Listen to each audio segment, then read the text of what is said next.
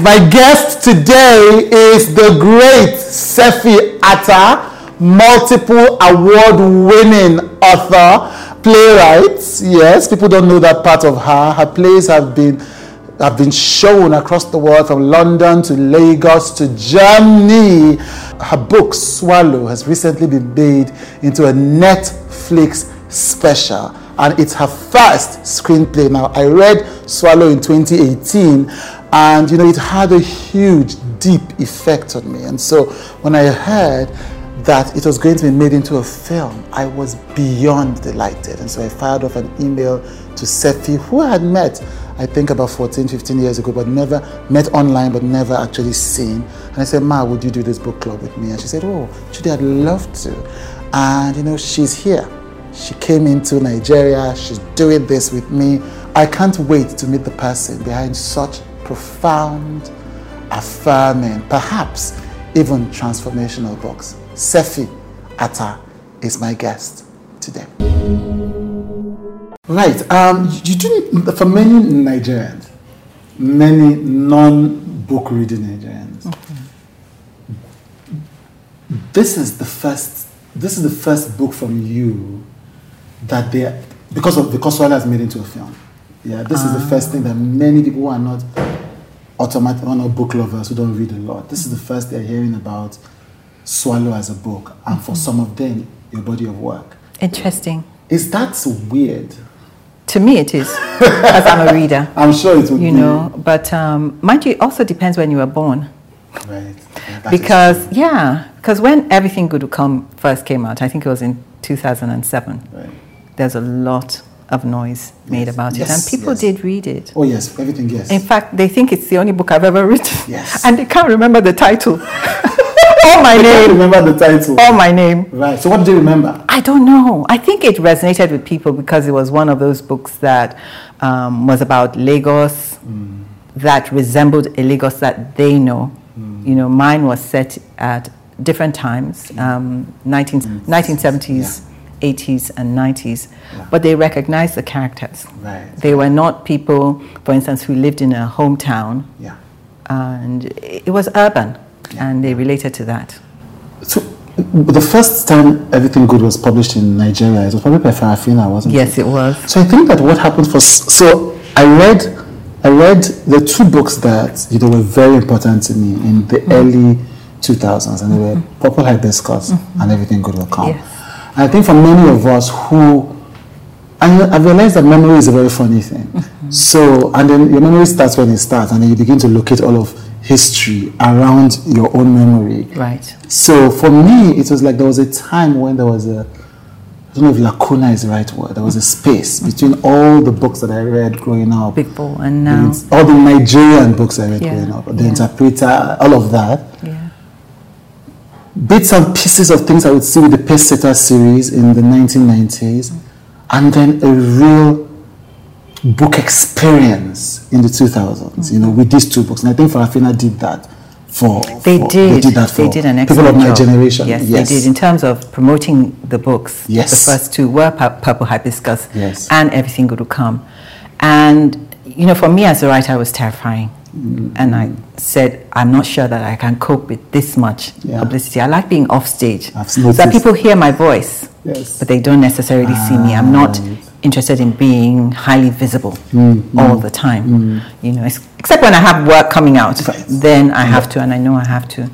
Um, but I think it was that, if you could call it a re- renaissance. Yes, for me, it certainly was but it really wasn't as such. It, it was just a new generation of Nigerian writers. Mm. And I happened to be lumped with them, even though I was born in the 1960s, the mid 1960s, yes. and I was representing my generation, yes. not um, a new generation of Nigerian writers. But somehow the other, between Ben Okri, yes, and what happened in 2007, nothing much was happening. And I have an explanation for that. Please tell me it's you know my generation of Nigerians are underrepresented in Nigerian literature. We all get lumped together because no one can be bothered to figure out who's who. You know, uh-huh. Africans look alike. We all sound alike, I guess. but you know, we were the first generation. I call us the oil boom Right. Yeah. generation Yeah. who knew we were not going to do better than our parents. Huh. You know, we were the oil boomers who graduated into a recession. And we had to find sensible jobs. Mm. And being a writer wasn't one of them. Hmm. So if you really think carefully, for that generation of people who were born in the mid 1960s in Lagos, hmm. I'll dare to find someone else besides me, hmm. you know, that has been published internationally, you know. Whereas now, we have so many writers, Yes. especially in, the, in their 30s, their 40s, and Yes. 20s. I walked it's, into. it's getting more and more so. Yeah. You know, very soon they'll be publishing books by African fetuses. I wasn't expecting that. but I represent the menopausals. and I'm quite happy Right. doing that. I just don't know that they understand that yet overseas. And I don't know if people have thought about it here. But you don't even would they recognize what overseas? The generational differences, Yes, you yes, know, if you're writing about Lagos of the 60s, 70s, and 80s, completely different from Lagos now. Different. And my perception of Lagos now is different from theirs. This is the only Lagos they know. Yes. I know it as a continuing story, a saga that continues. And so I go to certain parts of Lagos and I said, well, this wasn't there before. Yes. Lekki wasn't even there before. It was. Ma- Maroko Yes. And there were drums coming from Maroko across the lagoon. Right. I lived on the other end of the lagoon, and that's all I knew: the, the drums and the canoes that um, went across. Before we had Falomo Bridge, Wait, Fal- there was a time when Falamowi didn't exist.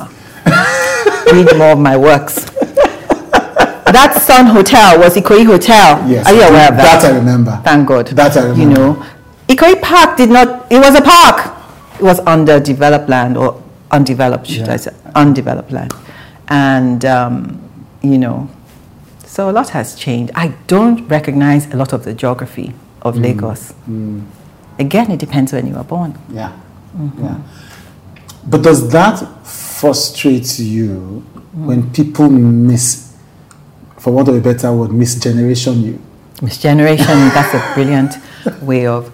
No, I don't. To be honest with you, it only frustrates me when.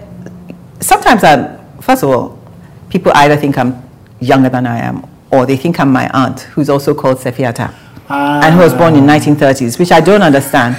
she, she was an ambassador, and people say to me, they refer to me diplomatic things that I don't know nothing about, you know. And I'm thinking, how would they think that I'm my aunt? Yes. Can't they just See. Look into my bio, do something? But um, it doesn't really bother me as such. Uh, but sometimes I have to expose my gray hair, To remind people. Yes. you know, that no, I've been living here longer than you have. Yes. Yes. And so just like once in a while, you just want to just show somebody off their, show them off, and then you just show the gray hair. show the gray hair. The gray hair helps. It helps. It Otherwise, they think you're born today. You know, everything begins today, right? helps. yes. There's yes. no history. There's none. There's nothing, and you Yes. don't actually count.